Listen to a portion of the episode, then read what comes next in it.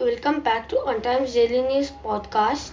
I am Obaid and today I'll be reading the news for you uh, for 24th February 2023. Let's start with the international news. Grandmaster Vidit Gujrathi became the fourth Indian to stun Norwegian chess wizard Magnus Carlsen in a Pro Chess League online match.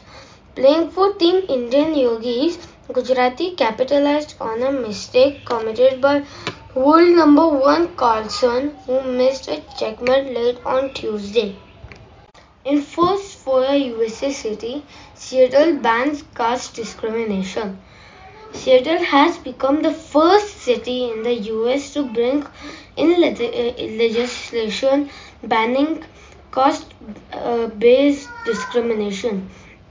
It prohibits business from discrimination based on caste with respect to hiring, tenure, promotion, workplace conditions, or wages. Moving on to national news. Scrap dealer's daughter aims to shine on world stage. Aditi Jaiswal announced her presence in Indian archery after making it to the Indian women's recurve squad for the upcoming season at the end of four days grueling selection trials at Sonipat. She made her debut for India last year, taking part in the World Cup Stage 4 competition.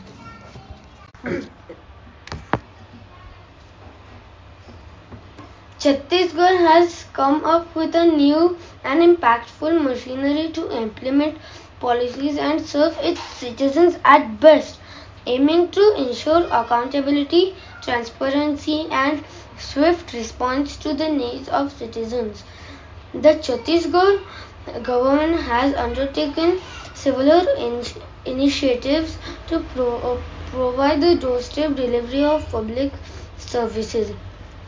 51,000 citizens receive government documents at doorstep under under Mukhyamantri Mitan Yojana. Now some local news. Pune city has ranked 6th among the most congested cities in the world according to a survey by an international organization. As of 2022, the Pune RTO had registered 43.40 vehicles in uh, for as of 2022, the Pune RTO had registered 43.40 lakh vehicles in 17 different categories.